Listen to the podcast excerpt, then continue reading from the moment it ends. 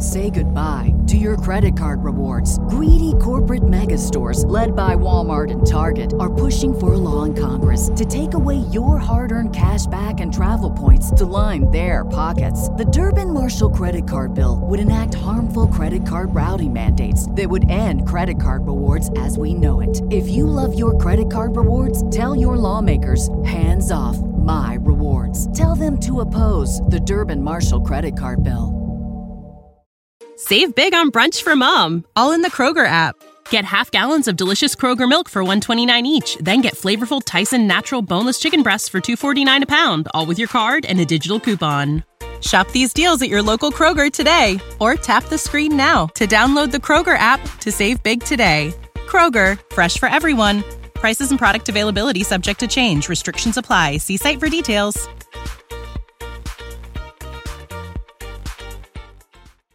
I managed to lose 50 kilograms of weight. Previously, I weighed 120 kilograms at a height of 160. That is twice my weight. These were the worst days of my life, but I managed to surpass myself. Want a personal motivation story? Then watch this video and put class. My name is Leah. I was born already a large child. My weight was almost 5 kilos with a height of 50 centimeters. My mother often told me how every month it became more difficult for her to lift me in her arms. In kindergarten, I was considered the plumpest girl. It's not just about the wide bone, as they say. My parents tell me that I had a great appetite. I ate absolutely everything in a row, but unfortunately, our family did not particularly like fruits or vegetables.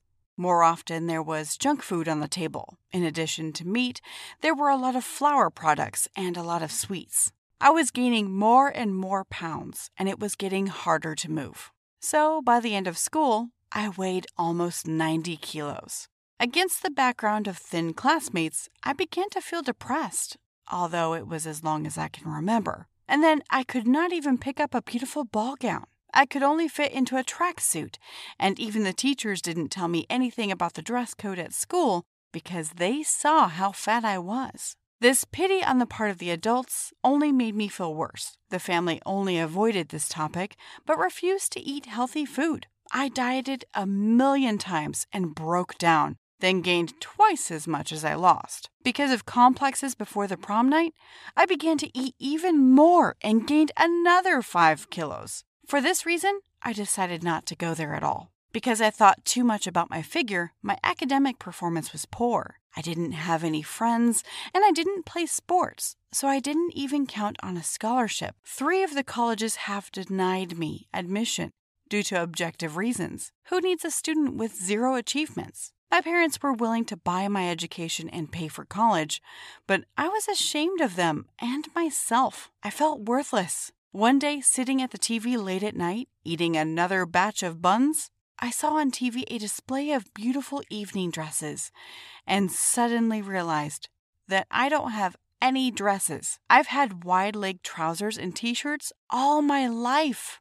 I stopped and looked at myself in the mirror. At that moment, I saw not only a fat body full of despair, but loneliness for the rest of my life. If I live at this pace, I will not only have no friends, but also love. I was suddenly afraid, and this fear grew with every spoonful of junk food. That night, I kept a notebook for myself where I wrote down my plans, food plan, lifestyle, and goal. I clearly scheduled everything by day of the week so as to not allow myself to snap again. The next day, I signed up for a gym that was far from home. I specifically chose one to walk back and forth. The first day I met the coach, his name was Noah. He understood me without a word and immediately drew up a program of classes.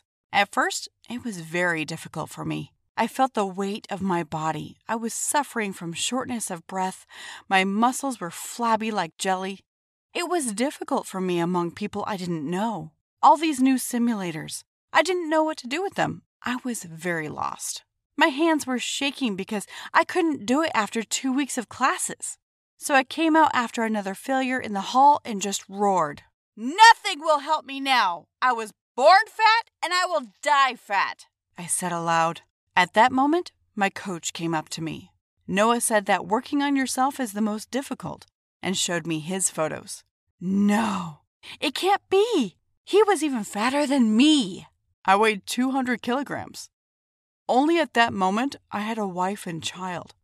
At some point, I got depressed, just like you were eating. I ate everything, but especially a lot of hamburgers. Unbeknownst to me, I had grown so fat that I could no longer walk. Of course, I stopped working, and my wife had to support me, the child, and herself. It was hard for her, but she was silent and worked. I saw it all and hated myself even more. And then I left, so as to not hang a weight on the fragile shoulders of my beloved, he said. I asked what happened next. He said that now I see another person, strong in body and spirit.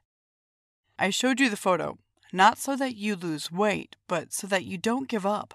I have changed now. I started earning money by playing sports, but I still can't get my family back because I lost it over the years. I can't go in there now, and you don't give up. Don't make my mistakes before it's too late, he said. These words made me think about a lot. I came home and opened my notebook again. All the next day, I faithfully fulfilled all the tasks of the trainer, not sparing myself or the simulators. When I thought my heart was going to burst from the strain, I would stop, take a deep breath, and start again a few minutes later. My clothes were soaked with sweat, and my lungs were ready to burst with oxygen. But I didn't stop. About a month later, I got on the scales and I saw that I weighed not 120, but 100 kilos minus 20 kilos. Yeah! I screamed in tears.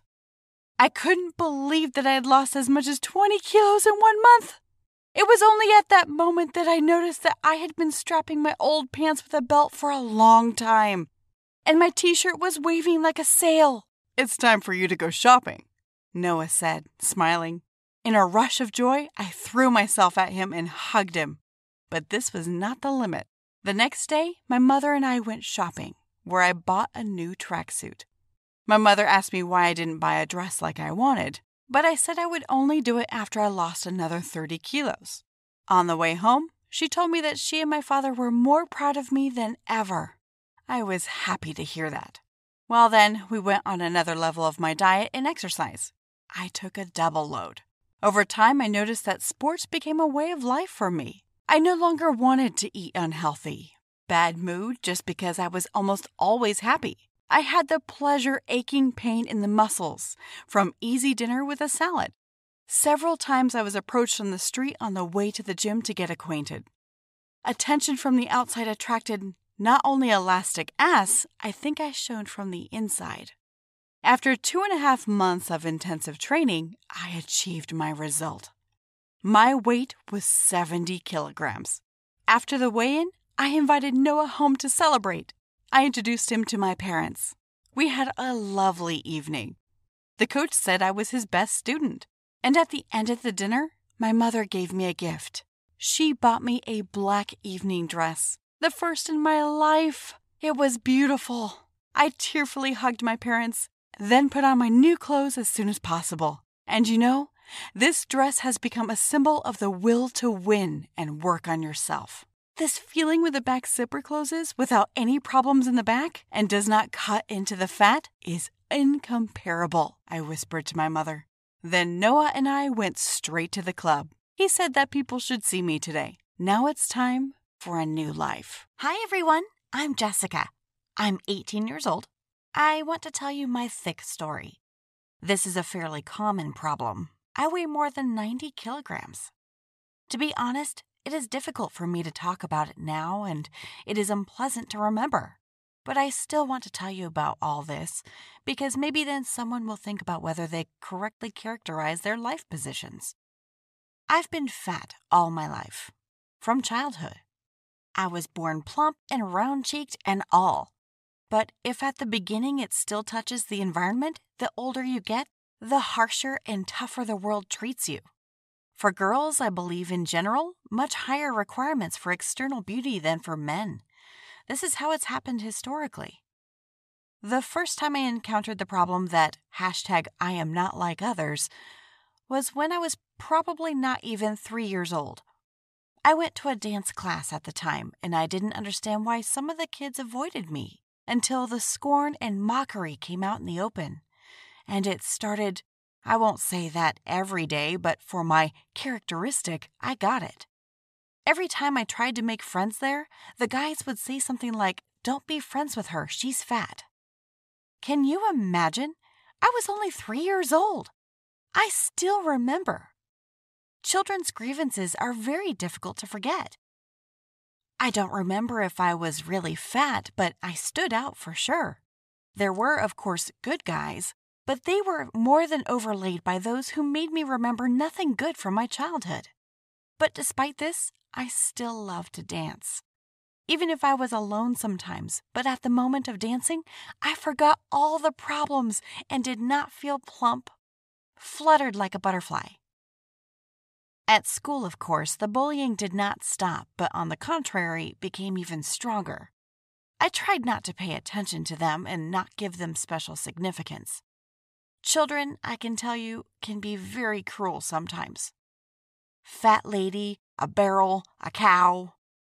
What you will not hear in your address at school. I have noticed that people do not like those who stand out or somehow separate from the team.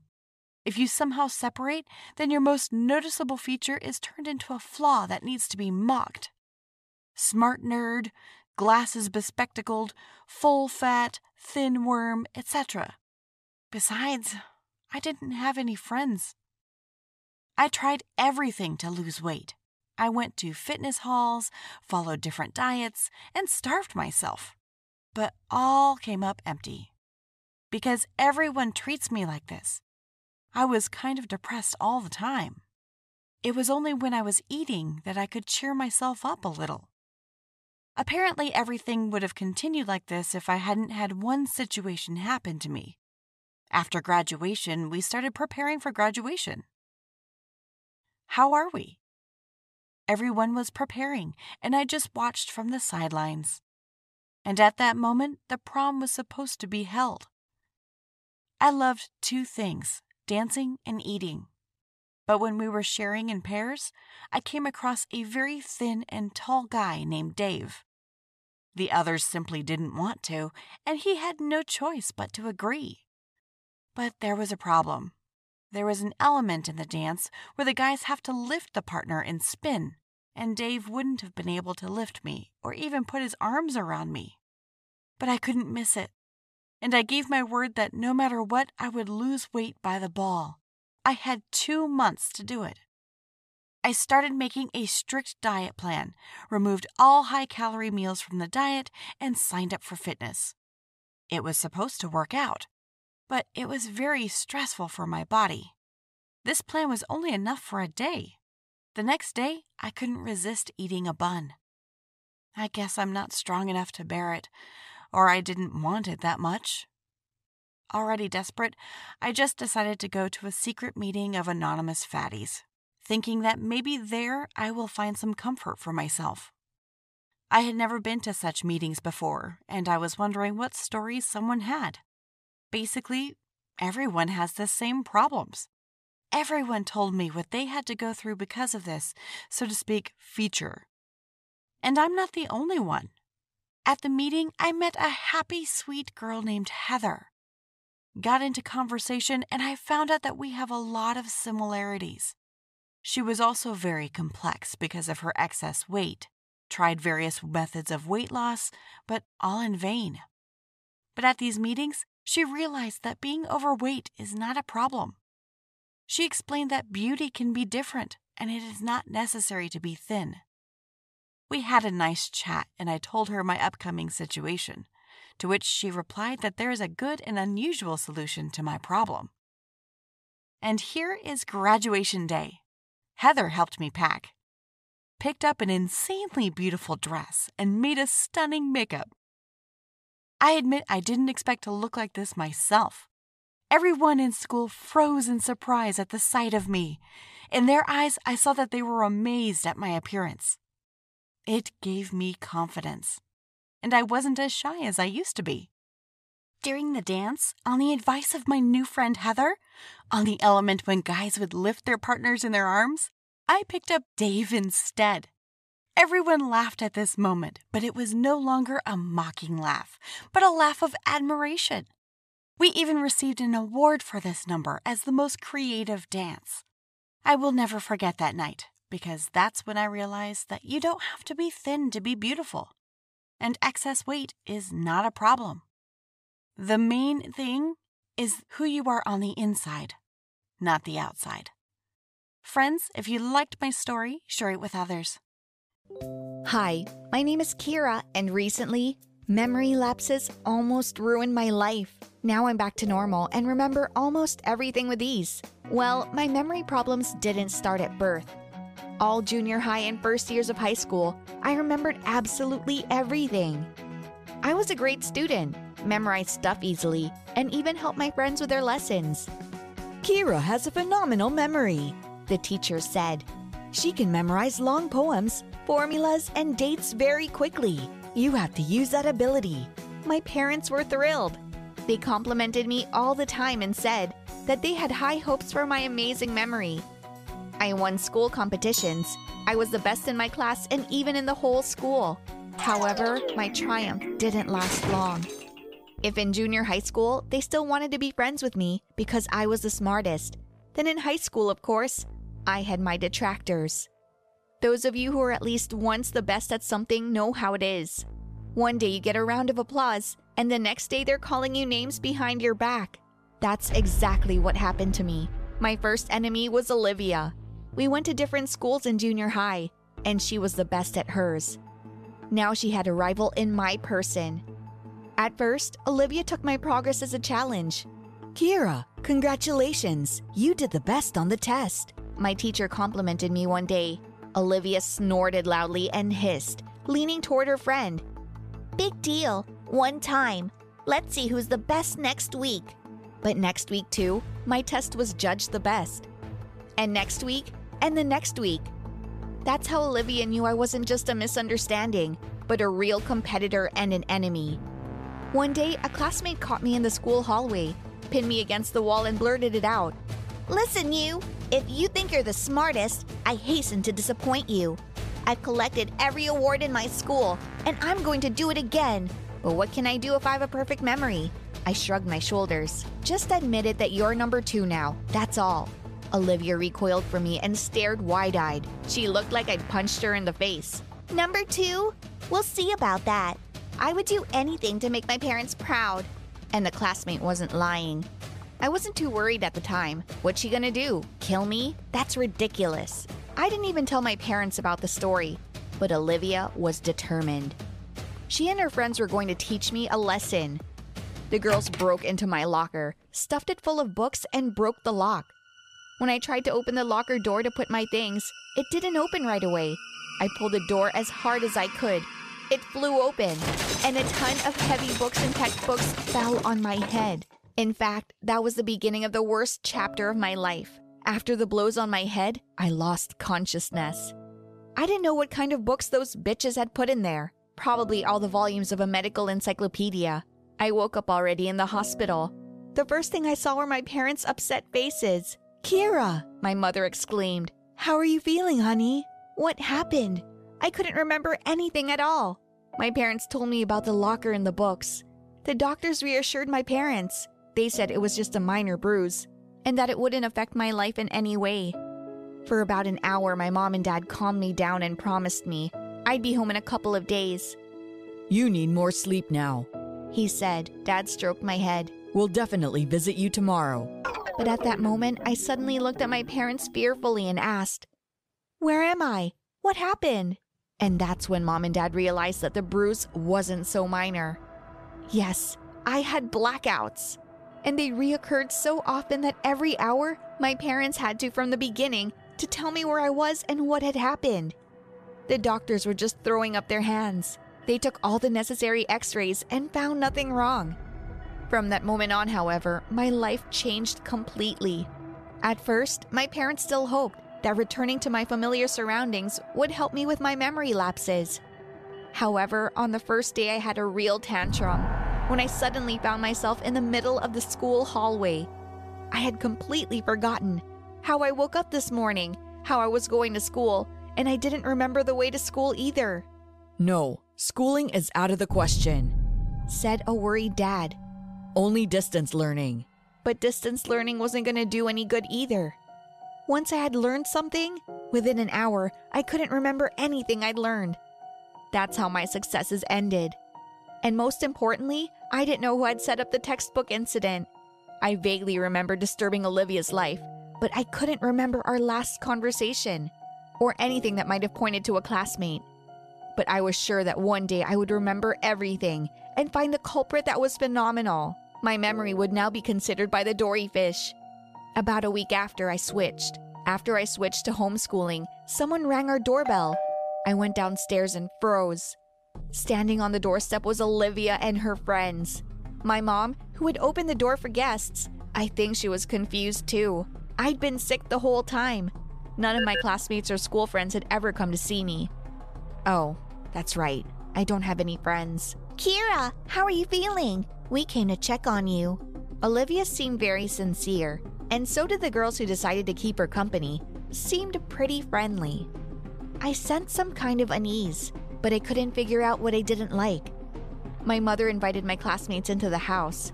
She set the table and we all sat down for tea. You really don't remember anything at all? Olivia asked me thoughtfully.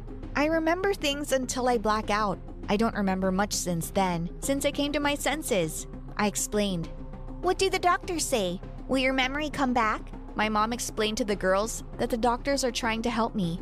But so far, the therapy is having very little effect. The girls were relieved and looked at each other. I was very pleased that they cared about me.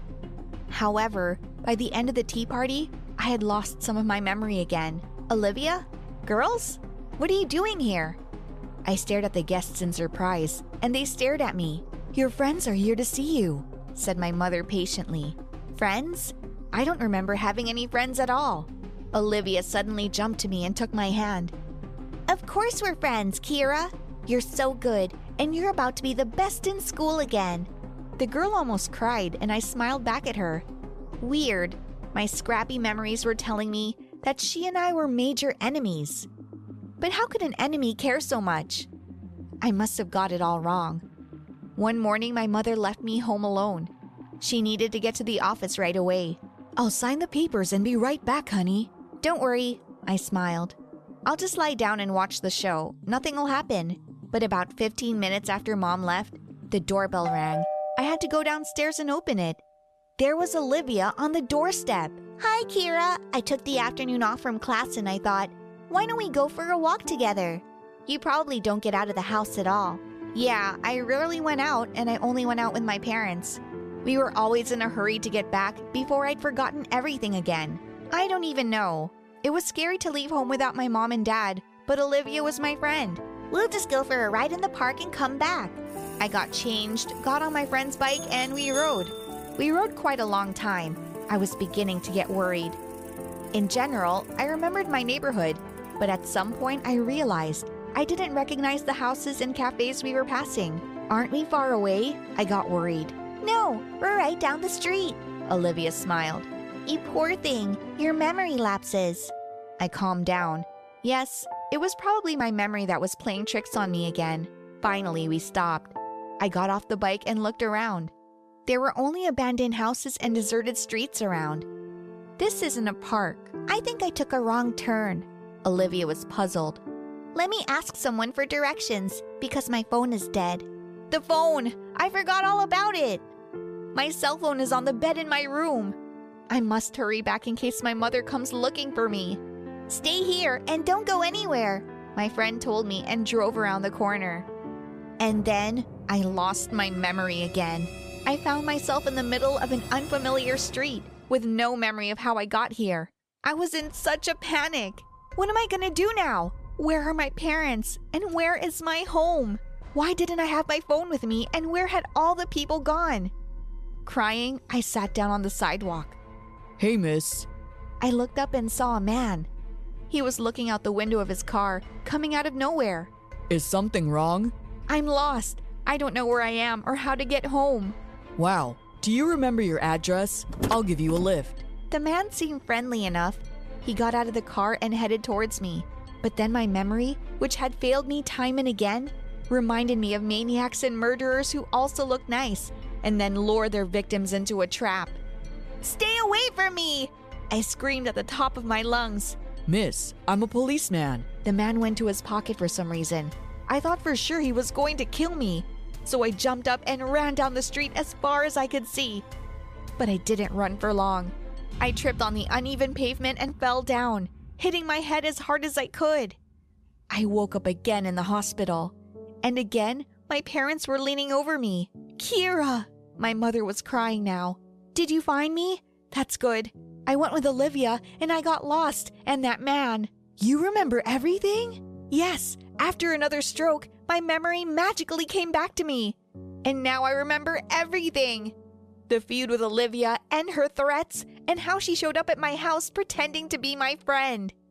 Sometimes people cross the line to be the best they can be.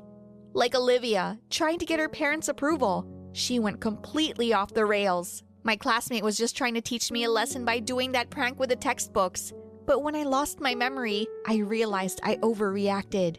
It's one thing to have a bump, but it's another to lose consciousness and amnesia. Olivia was afraid of getting kicked out of school for that prank, or even go to jail.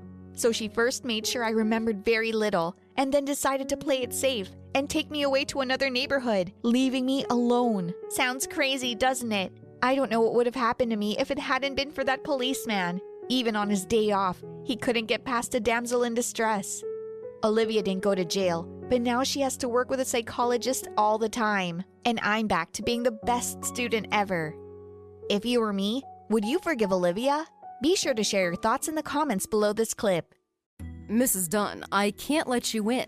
The head of the mansion's security said sternly, blocking my way to the helipad. He used to be good to me. That's right, I'm Mrs. Dunn. It's my house, too. Get out of my way or I'll fire you. I didn't even think I could be so bossy. Your husband said that you are deprived of your right to property. It is true, temporarily. This square cretin coldly rapped out and smiled disgustingly. You want to know why it all turned against me? Well, okay. My name is April, and this is the story of how I married the ugliest but richest guy for his money. I freaked out and went to the garage, where my faithful personal driver was always waiting for me. But the driver refused to drive me too. He just looked at me in disappointment and said that after what I'd done, he wouldn't even let me get in the car. But we're friends. Help me. I pounded my fists desperately on the limo glass. Mr. Dunn is my friend too. I never imagined that you could hurt his heart so much. The driver shook his head and turned away. Well, I don't care. I'll take a cab myself. While I was hailing a cab, it started pouring rain, and they wouldn't even let me under the roof. Everyone in the mansion hated me. Although having lived in poverty for a long time, I imagined life in the mansion as something fabulous. You think this is going to be a story about a poor gray mouse that no one noticed? No, it wasn't quite like that. That's the thing, I've always been beautiful. I didn't have any money for makeup, but even without it, guys liked me. In fact, it was for my natural beauty that they valued me. But our life is not a love affair. Beauty doesn't matter to many people if you don't have a scent. First of all, my terrible worn clothes ruined everything. Even the guys who liked me didn't dare go out with me because they'd just get laughed at. Secondly, my mother worked as a janitor at school and was strict with everyone. She was always trying to protect me, but it didn't help because I was an outcast for the rest of high school. I had a hard time getting into college. It was there that I finally began to feel like a normal person. The students didn't pay as much attention to my status. I realized this when all of us, poor and rich alike, gathered for a student initiation ceremony. There were several hundred of us in the gym. Everyone was having fun, and then paint came pouring down from the ceiling. It was really cool. Then the senior men handed out water pistols. We poured water on each other. And student life would have been fine if I hadn't, out of habit, avoided people. I had only one friend, Ellie. I was blowing guys off because I was ashamed of myself. But then there he was, my future husband. There was a rumor going around college that Dylan Dunn was going to appear in person at the session. All the girls were excited, and some of them even changed their looks to get attention. Ha, Dylan Dunn. Is that short for Dee Dee? That is so ridiculous. I was amused by his first and last name. But Ellie didn't share my humor. This is the son of Alan Dunn himself. Someday his designs will eclipse the glory of Apple. So that's what this is about? Is it all about the money? I didn't even try to hide my disappointment. He is a millionaire, and he must be so handsome that our athletes can't compare to him. No one has ever seen him before. Indeed, Dylan was not on any social network, the mysterious millionaire, and there were a lot of rumors flying around about him. Some of the girls even suggested that Dylan and his family were mysterious vampires with unimaginable wealth, like in Twilight. But the guys were only leaning towards one theory that Dylan Dunn was just a rich jerk. And then the day X came. Dylan arrived at the college in a fancy limousine. Everyone was shocked. The limo door swung open all by itself. The girls gathered around in anticipation to see how the handsome man would step outside and the sun would sparkle on his cold, pale skin. All these dreams were shattered by amicable laughter and whistling. Out of the limousine came a guy as ridiculous as possible. Nickname Dee Dee suited him perfectly. He was unnaturally thin, with long, bleached hair. Instead of a classy, stylish suit, he wore stretched, shapeless clothes. On the first day, Dylan was named the ugliest guy in the entire college. But you know what surprised me the most? The girls still ran after him. I don't get it. It's about the money again. I was pacing around my friend's room, fiddling with a pillow. People don't care about your looks as long as you have money. Ellie calmly watched how the contents of her pillow were flying all over the room. And you think that's normal? I hate greedy people. April, relax. My friend even stood up. Why does that worry you so much? Because I've never held more than a thousand bucks in my life. I've never had any money, and greenbacks ruined my life in high school. Everybody's so obsessed with it, they forget about humanity. And then I noticed that my friend's entire room was like covered in snow. I destroyed all the pillows. The worst part was realizing that secretly, I wanted to be rich too. I told Ellie one thing, and in my head I kept thinking about the fact that I wanted, for once, to feel what it was like to be rich. And soon I had a chance to find out. In front of a pair, Ellie caught me in the hallway and took me aside. Dylan likes you, her eyes lit up with excitement. Why would you think that? He looks at you in that way, and half the girls in college want to kill you for it. That's ridiculous. I turned away and suddenly bumped into Dylan. The weirdo stared at me without blinking, and then he held out his skinny hand and smiled. Oh no. Or, oh yes. What should I do? My head simply shut off at this moment. It's not just a guy, it's a millionaire. If I reciprocate, then all my troubles will disappear on their own. I would have money. On the other hand, I didn't want to stoop to those who chase guys for money. And Dee Dee, though a ridiculous freak, is still a human being. I couldn't do that to him. And you already know that I couldn't resist the temptation for long. It all started with gifts. Dylan didn't dare give them to me personally, he'd toss them to me, or give them to me through the guards. And he himself watched me closely from a distance. At first, I just ignored the gifts, and then I started giving them back. Dylan, don't waste your money and my nerves. I don't want anything from you. I'm sorry, but you are not my type. I returned the unlimited membership to the best spa center in town that he'd given me. Dylan said money was such a small thing. The most important thing is a person's soul. And then he added that he could see he wasn't my type. But he didn't understand that, because other girls are not repulsed by his looks at all. I had to tell him the truth, and I told him honestly that for a purse full of millions, they are ready for many things. I know, he answered with a smile. That's why I like you. Accept my gift. It's from the bottom of my heart. You barely know me. Why all this? Dylan said that I was the only one and that he really liked me. Me? Oh, look, what a beautiful bird! I shouted and ran away like a complete fool while he was looking in the direction I had pointed. My head was filled with all kinds of thoughts. I didn't like Dylan at all, but he liked me. What's more, he is willing to shower me with money just for talking to him. And that's when my head exploded. I started talking to Dylan, and then I started pretending that I liked him. And the more I pretended, the more generous he was. It's true, I had to transfer to distance learning. It became dangerous to be in college. Dylan's admirers gave me hell. Of course, they thought it was because I was beautiful, so the main blow fell on my appearance. They pelted me with all sorts of nasty stuff and ruined my clothes. But the most cringeworthy part was ahead. They grabbed me and put a lot of self tanner on me, and one of them took out a hair clipper and shaved me bald. I ended up being a bald bronze statue. But Dylan didn't turn his back on me and started spending even more money on me. And then we flew to Paris, and he proposed to me right at the top of the Eiffel Tower. I couldn't refuse. It wasn't out of love.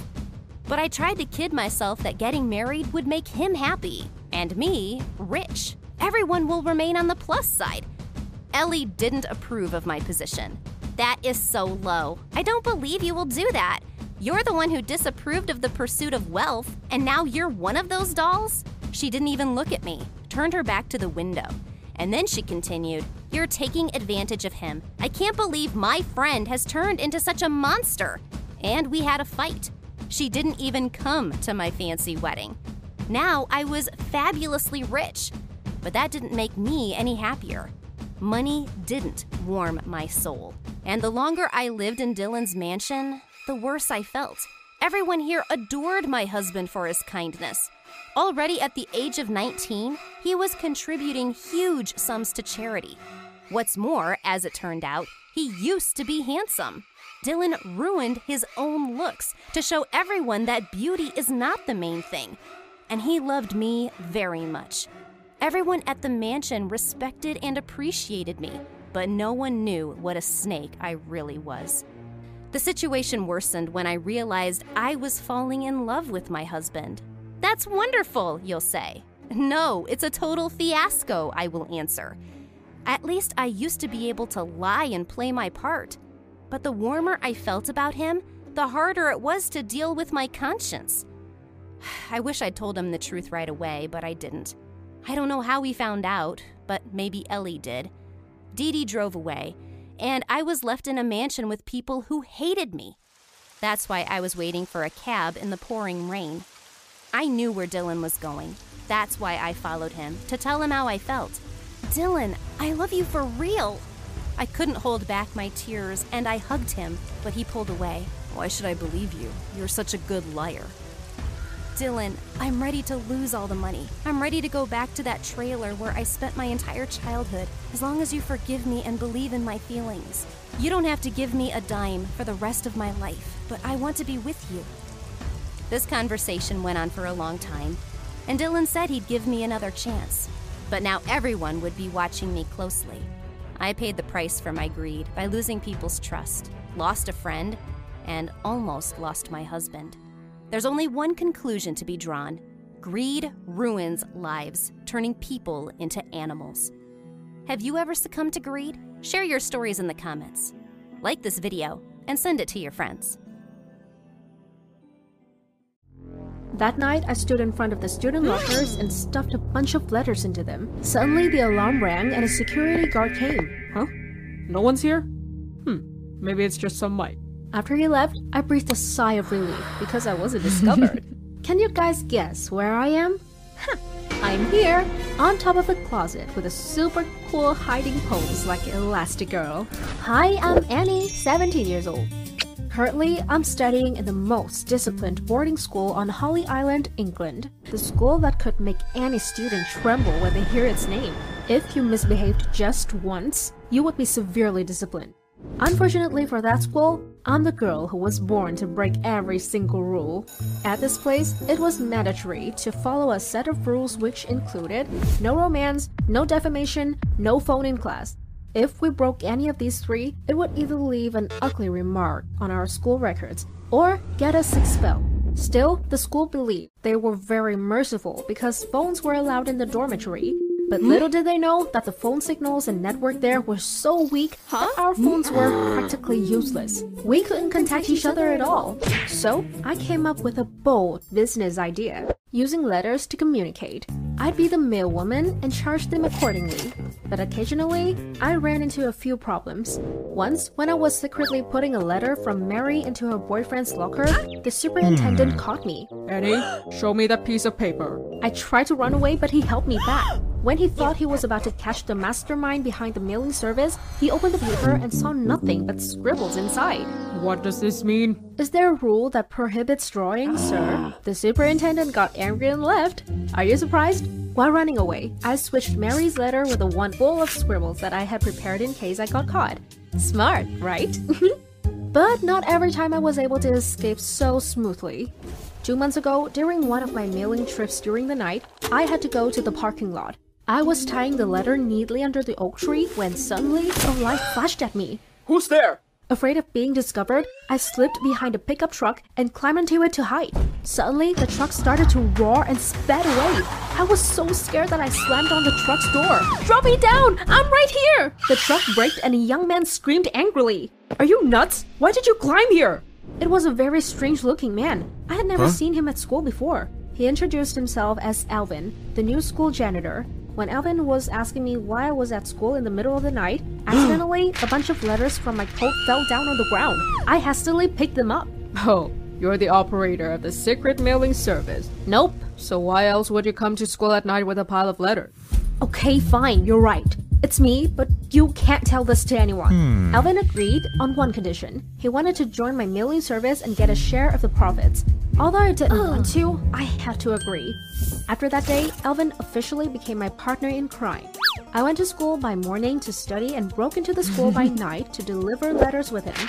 The number of people who wanted to send letters was increasing, and the purpose of the letters went from love confessing to attacking each other. One day, I received an anonymous request to send a cursed letter to Farrell, the fearsome bully at my school, I didn't want to. However, Alvin convinced me to do it because the client would pay us a lot of money, so I hesitantly accepted. That night, I took the letter to Farrell's locker, but suddenly, there was a loud noise. Alvin quickly pushed me into the corner as footsteps were approaching. Who's there? We held our breath. Alvin held my hand tightly while our hearts pounded with fear. Who touched my locker? Realizing that we could not escape easily, Alvin came out to face Farrell and got beaten right away. The alarm bell rang loudly and the school security came immediately. I was about to rush out to save Alvin, but he ran away to distract them from seeing me. The very next day, Alvin was suspended from work. As for Farrell, hmm. because he had bribed the superintendent, he was released. It was so unfair. I quickly went to Alvin's home. When he saw me, he just sighed. Well, it was fun while it lasted, kid. Guess it's time for me to retire. No, I'll get justice for you. With that said, I left his house. In my mind, I decided to do one last mailing service. I would send my own letter to the principal. That evening, while waiting for the principal to leave, I snuck inside and placed a two page letter pointing out the absurdity of the school and the darkness lurking behind its perfect image. Suddenly, the door to the principal's office was slammed shut. Ah. Out of nowhere, Farrell came to me with a baseball bat. Gotcha, mail woman. He swung the bat repeatedly and broke all the furniture in the room. When he accidentally hit a bookcase, causing the thick paperweight to fall on his head, I immediately dashed to the door. Farrell quickly grabbed me, but unfortunately, the principal showed up in the nick of time. He and the superintendent hurriedly stopped Farrell. After Farrell and I were sent to the supervisor's room to reflect on our wrongdoings, suddenly there was a knock on the door. When the hmm? door opened, I was shocked to see Alvin in a smart suit. Farrell, you're expelled due to school vandalism and intentionally causing injury. What? Farrell angrily launched at Alvin, but he immediately stopped his sponge. What are you to expel me? I'm the inspector of the National Department of Education. I was sent here to investigate violations and complaints about the school. Security, get him out. I was really shocked to learn this fact. It turned out that Alvin had broken into the school under the mask of a janitor to investigate and protect his true identity. Soon after, the security took Farrell out. The principal appeared right after that. He smashed my letter to the table. How dare you insult our sacred school rules? I'm not insulting anything. You must see how ridiculous these hmm. rules are. They're making the students suffer. Suddenly, Alvin poured out from his coat a lot of letters from the students. They were letters complaining about the school's strict rules, along with many photos of bullying and bribery. You'll have to think twice when looking at these. The principal picked them up as his eyes widened. After a while, he made a shocking decision. Bring those who took bribes to the court, expel those who were violent, and at the same time, repeal all previous rules. From there, students can freely connect with each other, use their phones to study, and give honest feedback on the quality of teaching. As for me, it was illegal to break into the school at night to send letters, so I was still disciplined. But thanks to those letters, everything came to light, so I was quickly allowed to go back to school normally. As for Alvin, after settling everything, he returned to the Department of Education to report on the results. I really hope to see Alvin again one day to thank him personally. Share this podcast to all social media TikTok, Instagram, Facebook, and so on, and you'll be given a shout out. Also, drop your social media username so that we can find you. Thanks for your support. Make sure you subscribe to our YouTube channel by clicking the link in this episode description. You should also please follow or subscribe to our other podcast, My Animated Story, by clicking on this episode description. And also, kindly please rate and review this podcast. Bye.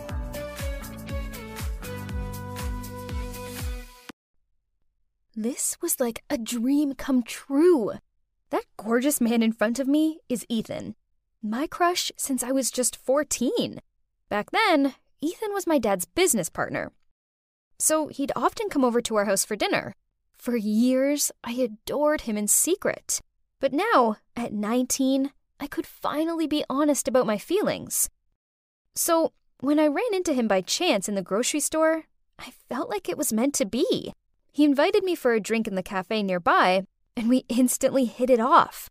We started dating, and now we're an official couple. There's just one thing that worries me.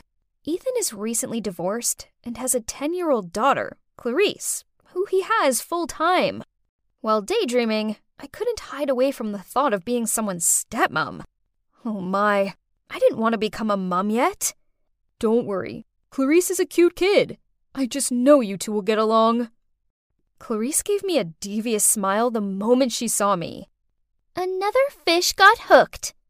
Huh? Hey, that's not the right manner. Apologize, now! Ethan immediately said. Clarice let out a loud, ugh, then reluctantly apologized. Great! When has it ever been easy to be friends with a naughty 10 year old girl? I understand this better than most, as I have a little sister. She's either giving me a headache or crazing at me for candy, and I could tell that Clarice was going to be no different. One day, Ethan called me in a panic, saying he had an urgent business trip. They informed me at the very last minute. I didn't have time to find a babysitter. Can you help me take care of Clarice for a few days? What? I've only just met the girl, and now I have to mind her for a few days? I still didn't know what to say when Ethan continued. I'll make it up to you after this.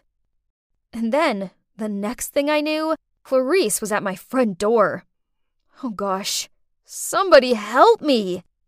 Well, you know those girls that age, like my little sister? I kept pouring out while Mike just smiled and slightly shook his head. I have to make her like me to win over Ethan. So, lovely Mike, can you please come hang out with us? Seriously? Please? Aren't you good with the ladies? Fine. You know I can't say no to you. I took Clarice to a theme park. She frowned the moment she saw Mike. Um, who's this? I don't like strangers. I smiled and said, This is Mike. He's really cool and I don't care. Cindy? What kind of situation did you drag me into? Man, I had to ask myself that question. This wasn't what I envisioned it to be. The outing turned into a competition between them.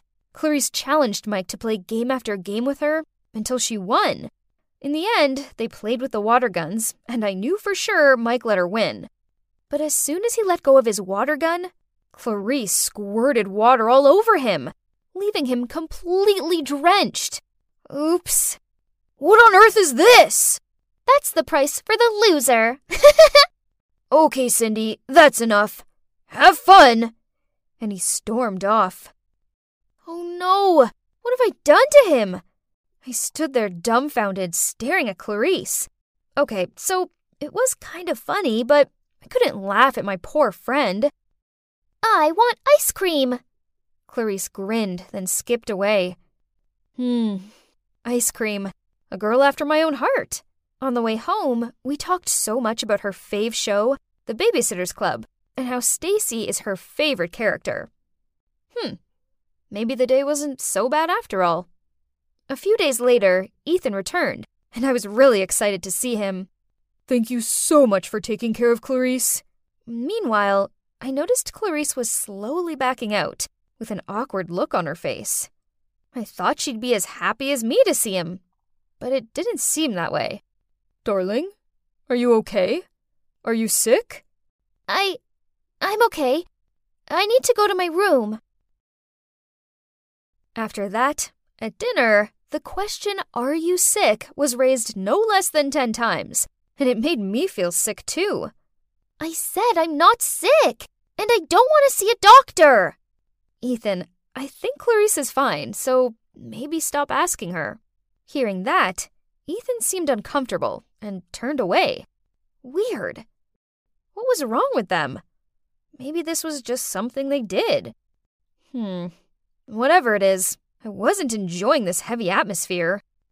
The next day after lunch, Clarice was helping me clean the table while Ethan was packing to go on his next trip. She insisted on washing the dishes while I said goodbye to Ethan. We were hugging in the doorway when suddenly I heard a loud scream coming from the kitchen. Ethan and I both rushed in there and saw Clarice crying as she gripped her hand. Ethan frantically asked, What happened? While I quickly searched for a first aid kit.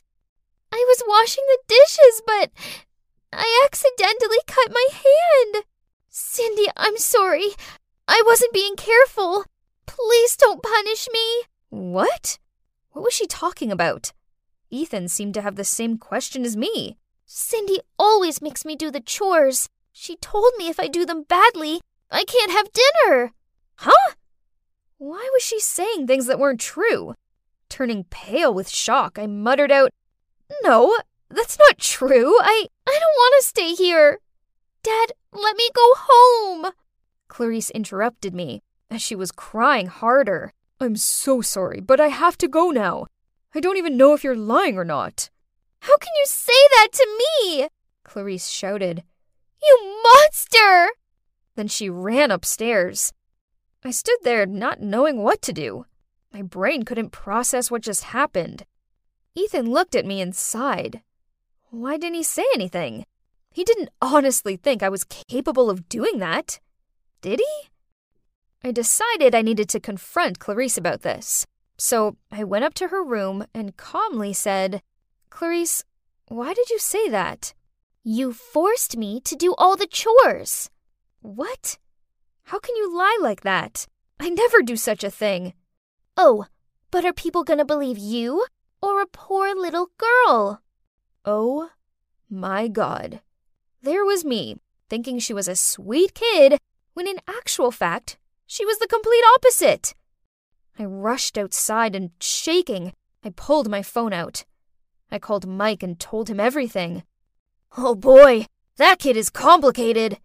Maybe she doesn't want you to be with her dad. But even so, what she did was weird. I think you should stay away from them. But how to? I couldn't just run away. Besides, Ethan was on his trip. Again, and I was in charge of her. So I kept my distance no more talking or having fun.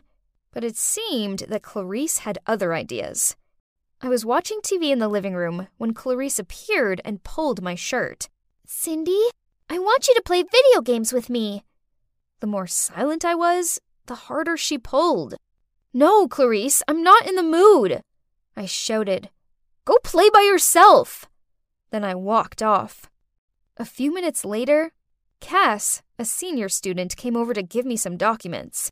We sat down and had some iced tea. Then suddenly, bam! And a cry. Oh no! Cass and I rushed to the noise. Clarice had fallen down the stairs in the basement and was surrounded by the laundry basket and dirty clothes. Cass quickly ran down there and helped her up. Are you okay? What happened? Cindy told me to do the laundry in time. The basket was so full, so I slipped. No, no, no! I screamed inside my head when Cass gave me a concerned look. Cass, please, I'll explain later. Can you please leave? Why? I screamed at Clarice's face the moment Cass left. If you don't play with me, you'll be a child abuser. You'll have to go to jail. Ugh, this is driving me crazy. Just a few days ago, she wanted her dad to take her away from here, and now she's blackmailing me for not playing with her? Right at that moment, Ethan called. Hi, Cindy. I just want to check on you too. Is Clarice sick or anything? Ugh, what on earth is this? Am I crazy? Or are these two actually weird? OMG. I need Mike. Now. Please, take me away from here, I said as I opened the door for Mike. Stop! Clarice shouted. You two can't go anywhere! Oh, now you're telling me what not to do? If you go, I'll tell the whole world how badly you've been treating me. You'll both go to jail. So that's your scam? Her smirk disappeared. She turned pale and stuttered. no, it it was my dad's. Your dad's scam? Clarice looked flustered as she realized what she had just blurted out. Then she quickly covered it up. Nothing! Mike sat down and looked at her with stern eyes. I stood there, waiting for the answer. I. Um. My daddy made me! Eventually, Clarice confessed. Turns out, Ethan was a professional scammer who scams young, wealthy girls into giving him money. Worse, he dragged his daughter into his scheme. The plan went like this he used his handsome looks to flirt with the girls, then Clarice's cuteness to get the girls' empathy. After that, he would go on some last minute business trip and ask them to take care of Clarice. Meanwhile, Clarice would pretend to be seriously sick. When Ethan arrived back, he would persuade the girls to hand over money for hospital fees, then he and Clarice would disappear out of their lives. At first, he told me to do what he said and he'd get me a bike. What about the abusing lie you made up? I asked, still shocked. I made up that excuse so Dad would take me away. I really like you, so I don't want his plan to work. Then why did you continue to act up? Because Cindy was mad at me, and I wanted her to play with me, so I pulled that trick again. Tears streamed down my face. Unbelievable! I voluntarily stepped into his trap right at the beginning. He didn't even have to do much. I felt like such an idiot. After that, we exposed Ethan. Clarice helped us too. Turns out he's bankrupt, which is why his wife left him and why he's no longer my dad's business partner. Ethan was arrested, but Clarice's mom was out of the country and she refused to return for her daughter. To be honest, I love Clarice and I didn't want her to live in the orphanage. So I let her live at my place for a while before I told my parents everything. Obviously, my parents have more capacity and power to deal with this. It took a while for Clarice to get over her guilt and settle in, but now we get on better than ever. She's a sweet, cute girl who deserves far better than her parents have given her. Then one day, I came back home from college to find Clarice placing some roses on the dining table which was already romantically set up with candles and steak. Cindy, you're back! How can you prepare a full dinner like this? Clarice didn't say anything. She just giggled and ran to her room. Someone hugged me from behind. Would you mind being my date tonight? It was Mike. Thinking about it, I guess my perfect man was right under my nose this entire time. So, grinning, I turned around and replied, I thought you'd never ask.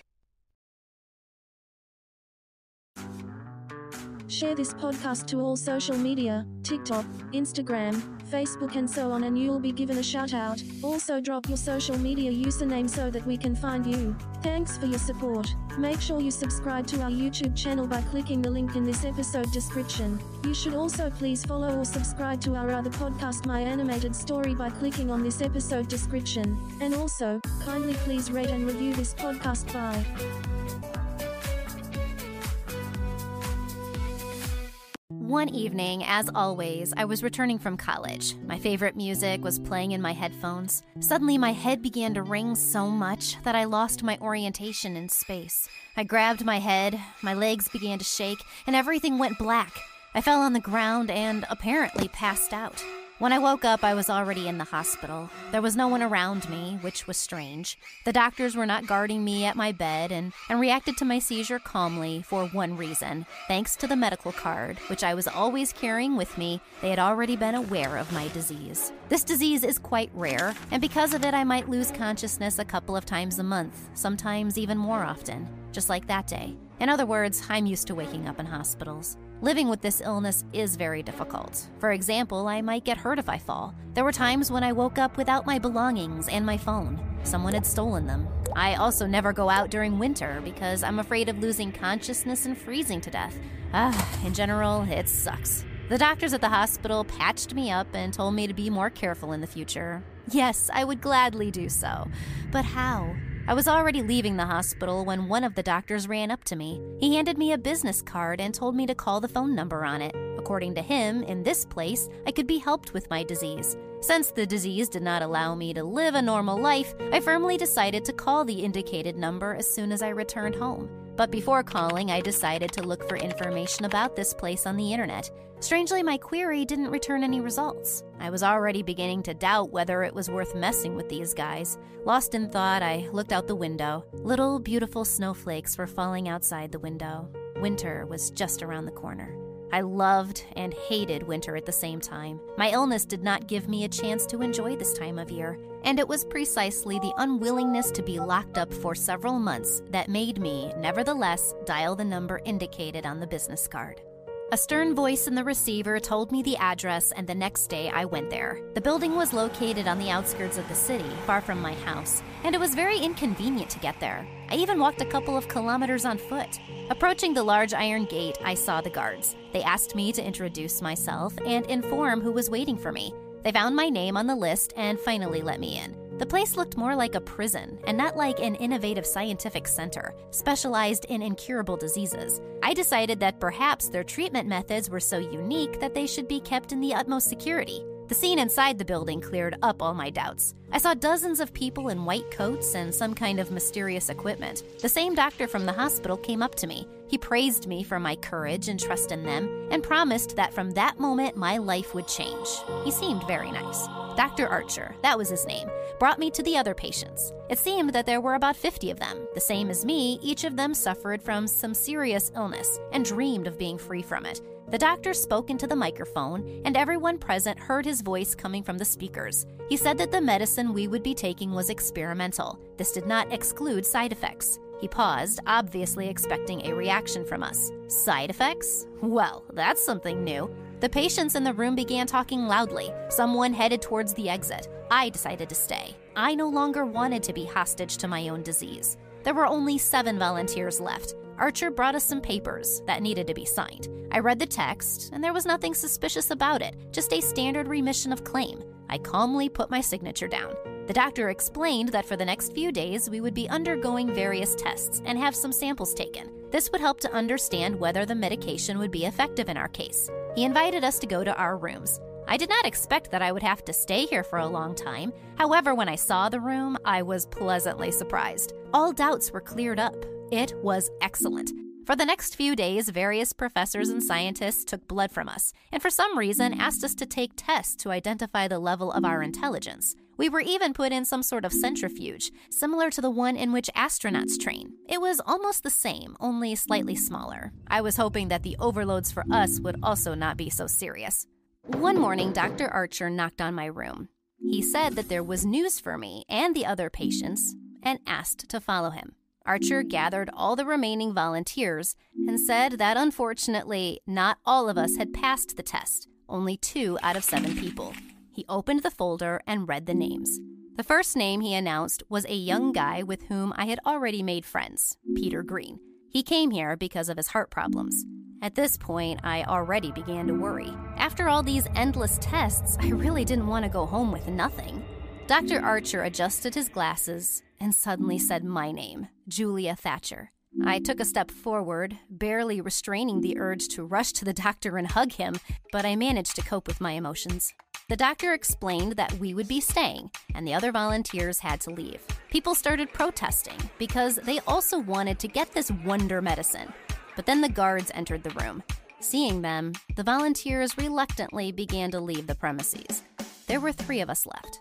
The doctor took us to another room. He assured us by explaining that they had to send away those people because the medicine could have caused severe side effects on them. But our test results showed that the risk of getting a side effect was only 1%. After these words, we sighed with relief. The doctor opened some safe. I saw many mysterious test tubes and two syringes filled with some kind of glowing green liquid. Archer said that now all our sufferings would come to an end. We approached the doctor. He gave injections to Peter and me by slowly inserting the vaccine. When he started injecting me with this green liquid, I felt an intolerable itch in my eyes, as if soap had gotten into them. Peter, on the other hand, was acting strange. His look became somehow wild, and he suddenly rushed at the doctor. Luckily, the guards came up in time and Peter was taken out of the office. Doctor said that all of these effects were temporary and recommended that I go to my room to rest and recover strength. I did as I was told. However, one of the guards, for some reason, walked me all the way to the room and locked the door with a key as soon as I got inside. Dr. Archer came to see me again in the evening. I complained to him that I was not feeling well and said that I wanted to go home. The doctor was no longer as friendly as he had been. He did not comment on my words in any way and instead began to ask me questions. Archer asked how my eyes were. I replied that they seemed to be burning. The doctor smiled, and suddenly his face changed. He jumped up from the chair and started insulting and threatening me. He said that I was just a laboratory rat and would never get out of here again. I was shocked. Finally, I realized how stupid I had been to voluntarily arrive at this evil clinic. Fear, anger, and resentment were so strong that I could not help bursting into tears. But the doctor, seeing me cry, started laughing. Several salty drops fell on the floor. I noticed that they were greenish in color and suddenly burned through the floor. They seemed to be very poisonous. Archer was clearly pleased with what he saw. Without a word, he left the room. I noticed that he had come to me on his own. There was no guard at the door. Several questions bothered me. What happened to me? Why were my tears burning my eyes and literally burning everything around? And was it true that I would not leave the walls of this strange place ever again? My head was aching unbearably. There was no strength left in me. I tried to sleep. When I woke up in the morning, I decided to leave the room and found out that the door was locked. In a panic, I started banging on it with my fists. The door flew open, and there was Dr. Archer with two guards standing in the doorway. Mad with anger, I rushed to the doctor with my fists, but one of the guards pushed me away. You're a liar! I shouted.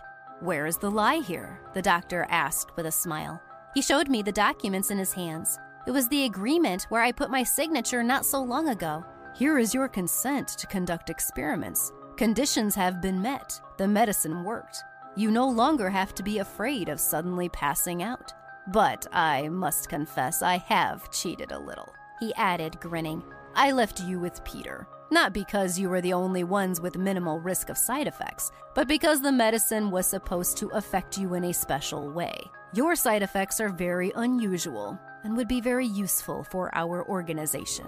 Your tears contain the strongest poison. For you, this poison is safe, but for others, it is deadly. This poison is the newest, most sophisticated chemical weapon, and its traces cannot be found. The doctor said that Peter also showed some abilities, but they were absolutely useless for the organization. I was shocked by what I had heard. All I wanted was just to be cured of my disease. I don't want to kill anyone. You'll have to cry a little. The doctor handed me an empty test tube and nodded to the guards to make me fulfill his assignment. But their help was not necessary. I was very frightened, hurt, and unbearably homesick. Tears literally gushed out of my eyes. Surprisingly, the poison did not corrode the walls of the flask. Apparently, it was made of a special material. Seeing that I was obediently collecting my tears into it, the doctor and his guards departed. I was crying and filling the flask with my tears. Tears kept dripping and dripping until the container was filled to the brim. At first, I still had a glimmer of hope that everything that was happening was just a nightmare and I would soon wake up, but time was passing and nothing was changing. The doctor continued to threaten me and demanded more and more test tubes to be filled with poisonous tears. I no longer knew how long I had been within the walls of this terrible laboratory and just dreamed of getting out. But how to do that? The answer came suddenly at the very moment when I was handing over another flask filled with tears. Here it was, my ticket to freedom. I decided to run away choosing the moment when the flask with the poison had not yet been taken from me. Sneaking up to the door, I looked through the keyhole. There was no guard. It seemed that someone did not take his job very seriously. I poured some of the poisonous liquid into the keyhole. A hissing sound came from inside, and very soon a small hole was gaping in the door. I pushed the door and found myself in the corridor. No one from the employees was there, just a lot of closed doors to the right and left. Some of them were made of glass, and behind them I could make out empty rooms with gray walls. They were all empty, except for one. I stopped and looked closely. Huddled in a corner, there was Peter sitting on the floor. I knocked on the door. Peter heard it, jumped to his feet, rushed to the door, and began pounding on it. I did not know what they had done to him, but he behaved like an animal and looked accordingly. I gestured to him to be quiet, but he continued pounding, he didn't seem to recognize me at all. I swear I wanted to free him, but then a siren went off in the hallway. I heard the approaching footsteps and shouts of the guards.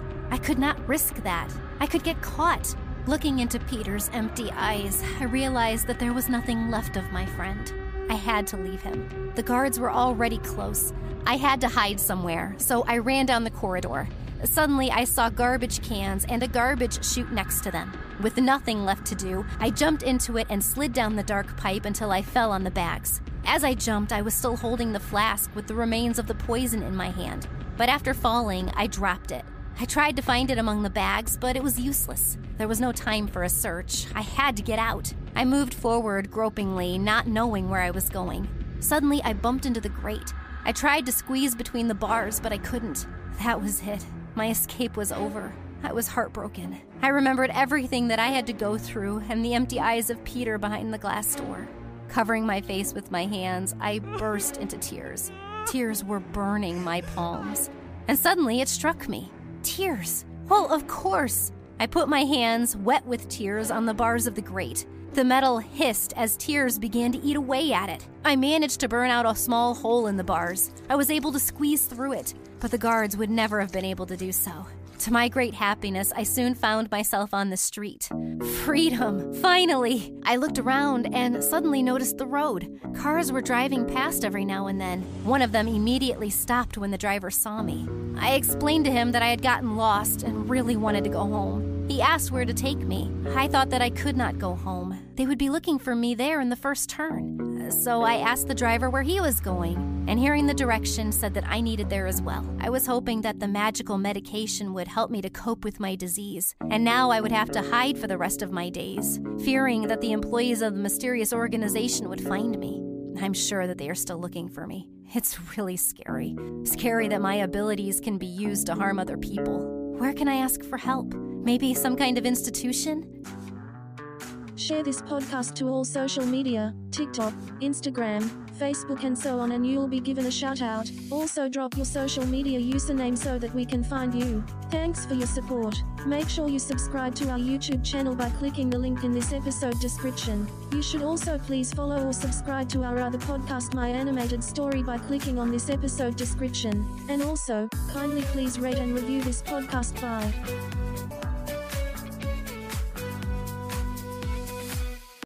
Save big on brunch for mom, all in the Kroger app.